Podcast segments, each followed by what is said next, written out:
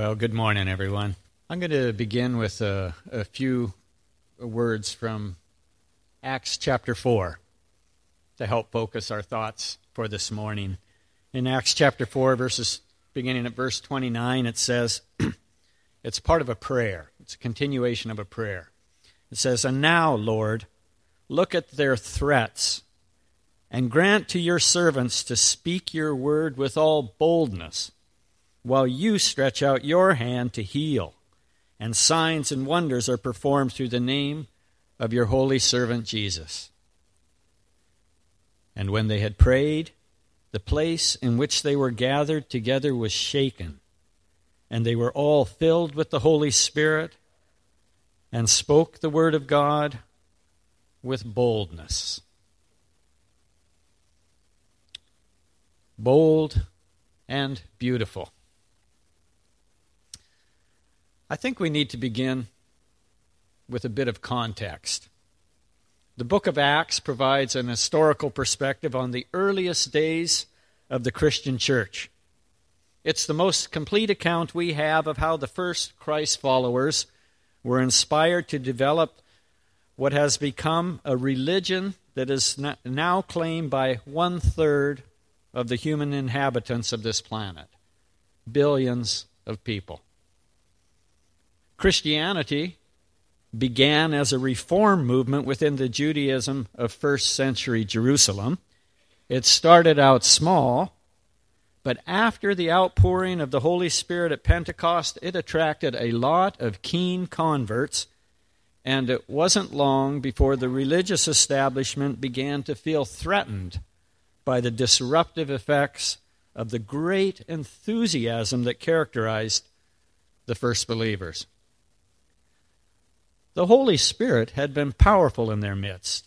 Peter and John were healing the sick and performing miracles. And they were preaching with a boldness and a clarity that baffled the religious elite. How could these uneducated country folk be so confident, articulate, and persuasive? Who gave them the authority, not to mention the competence, to work medical wonders, and to proclaim such troublesome beliefs. The message that Jesus had risen from the dead was anathema to certain of the religious leaders, and the fact that these country bumpkins were demanding them to repent and reform was most unwelcome. When the hubbub among the populace became too great to ignore, Peter and John were hauled before the religious authorities and severely chastised. But because they were popular with the masses and because they hadn't actually done anything wrong, they were released, albeit with stern warnings to cease and desist. They took the admonitions seriously, but not because they were intimidated we must obey God rather than man became their mantra. and the first thing that they did after their release was to gather the community of Jesus' followers in order to spend time praying together. It's a pattern all throughout the book of Acts. When people get into trouble, they get together to pray to God for the particular situation. One of the main things that they chose to pray about at this time was for courage. And let me read that passage again. And now, Lord, look at their threats and grant to your servants your word, to speak your word with all boldness, while you stretch out your hand to heal, and signs and wonders are performed through the name of your holy servant Jesus. And when they had prayed, the place in which they were gathered together was shaken, and they were all filled with the Holy Spirit, and they spoke the word of God with boldness. Boldness. Things actually went quite well for this little Christian community in the aftermath of that, of, of that being hauled before the authorities, at least for a little while. The Christians were living together in blissful harmony. They were sharing what they had and they were encouraging one another, and multitudes, it says, were being added to their number. And even many of those who couldn't quite buy into their baffling Jesus raised from the dead belief held the Christians in high esteem. These were good people, they weren't causing trouble. But soon enough, however, disconcerting things started to happen and the harsh testing times advanced upon them. And now I'm not quite sure what kind of pressures any of you encounter as a threat to your religious convictions, if you have any. We've got it pretty easy in Canada. We are free to believe and worship pretty much as we like. We are not threatened with harsh forms of persecution that believers elsewhere in the world must contend with. Yet, living as a Jesus follower in a free and open society isn't always easy either. Overt hostility is not unheard of, but uh, uh, spiritual indifference is much more likely to ensnare us. Ease and affluence make us content to simply drift along and fit in. We don't ruffle feathers. We don't have much call for boldness. Some years ago, I attended a conference on the other side of the world where I had the opportunity to meet with a veteran Christian leader who lived in a country where Christianity was unwelcome and expressing it publicly was mostly illegal. He was a missionary in a region where believers are oppressed and Christian worship severely restricted. Nonetheless, he and his team found opportunities to speak and to demonstrate the love of Jesus Christ to people, uh, many of whom considered Christians the enemy.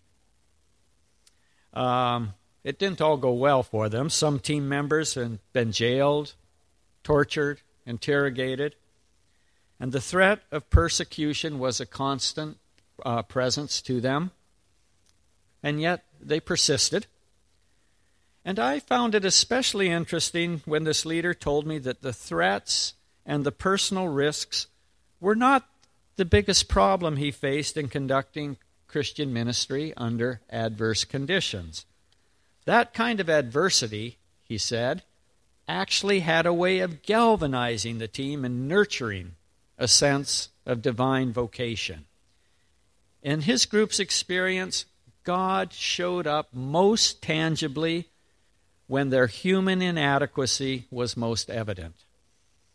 Especially in the hard places, God rewarded their faith with deep encouragement. Deep encouragement. In the suffering is where they found their spirits strengthened. But this clarity of calling could easily be lost when the pressure wasn't on. And then he made what seemed to me to be a startling admission he said, I fear the raised eyebrow more than I fear the raised fist. Say what? I fear the raised eyebrow more than I fear the raised fist. I had to think about that. The prisoners in the torture chamber experienced the presence of the Spirit of God in the midst of their suffering. But the same team members felt no such confidence when they sat to, sit coffee, to sip coffee on the hotel patio with, with members of the cultural elite. I fear the raised eyebrow more than I fear the raised fist. Why is it so hard to speak comfortably about God in simple conversations uh, with people especially if they seem indifferent to religious concerns. Why does the desire to be accepted or respected suppress our confidence in the simple power of the gospel? Why is our spiritual edge so dulled in the absence of confrontation and when comforts abound? The Christian leader I'm quoting worked in an area of the world governed by grave religious constraints. Yet the heart of his concerns does speak to our Canadian condition, where secular society is kind of sidling faith to the periphery. Because religion has a way of disrupting polite society, we readily suppress our evangelistic mandate. To be on the skewered end of the ironic eyebrow shuts us up more effectively than active hostility. The Apostle Paul suffered similar feelings of inadequacy. Strange to consider. Paul's words in Scripture include a lot of prayers. In his writings, he frequently calls on God to respond to the concerns of Christian believers, asking for many, many things and much grace on their behalf. And yet, only rarely, I believe it's on six occasions, does Paul request prayer for himself. And when he does, the dominant theme in more than half the times when he prays for himself, the dominant theme is that he would be bold and clear with the gospel of Christ. And that struck me as strange. Paul. Paul was not one to shirk. We're really talking about the apostle who seemed to court confrontation with Christians, Jews, and Gentiles alike. This is the author who contributed a third of the New Testament, who articulated the foundations of Christian doctrine, and we're referring to the man who took the gospel message by ship and on foot on several missionary journeys throughout the Roman world, where he was imprisoned and ultimately executed for communicating a bold and a clear gospel. This guy needs prayer for boldness I guess we're going to have to consider the possibility that forthrightness didn't always come readily to Paul. He may not have particularly liked confrontation. He doubtless had moments of doubt about the reckless wisdom that propelled him. Perhaps the Macedonian call seemed like a vague dream the morning after. Paul certainly knew his own weaknesses which are matters that we can only speculate about, but we can acknowledge that the characteristics for which he is most remembered, that boldness and that clarity, those characteristics reflect the substance of the prayers that he requested on his own behalf. And no doubt the experience of God's presence in the midst of adversities, the flogging, the prison, the stoning, the shipwreck, the squabbles with colleagues, all of it. The experience of God's presence in the midst of this encouraged his faith, affirmed his calling, and strengthened his resolve. Hostile circumstances helped to galvanize the early Christian church.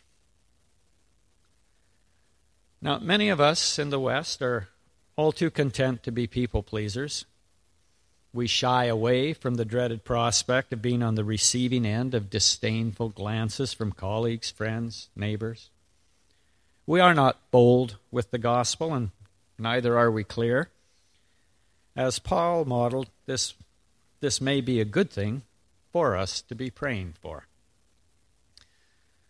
But I want to be clear about something else requesting boldness and clarity in advancing the gospel does not mean becoming belligerent, unduly aggressive, or unloving in any way.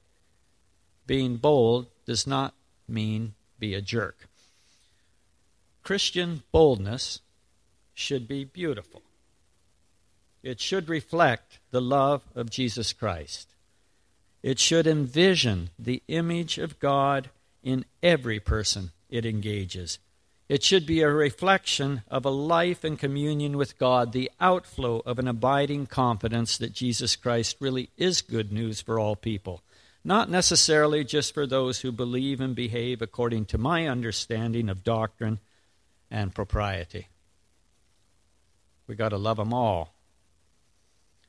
Beautiful boldness means courageously addressing my own issues and the problems in my sphere, not just the shortcomings of those who might be my enemies or of those who array themselves against me uh, and what I believe or for those who spark fear in my heart. Boldness is not necessary when fear is absent. So let's talk for a minute about fear. Most of us, I dare say every one of us, has some familiarity with the uncomfortable inner churning that reveals our own sense of inadequacy. We fear pain. We fear failure. We're afraid people won't like us or respect us. We don't want to be embarrassed or ashamed. We do not want our reputations to suffer or our relationships to be strained. And we may be well aware that our petty embarrassments uh, and fears are not in the same league as those who face death or conflict or torture or de- deportation or ostracism or any of a million great hurts that are not features of our reality, and yet our fears are real nonetheless, and they matter. Fear is part and parcel of the human condition that we taste in a wide variety of flavors.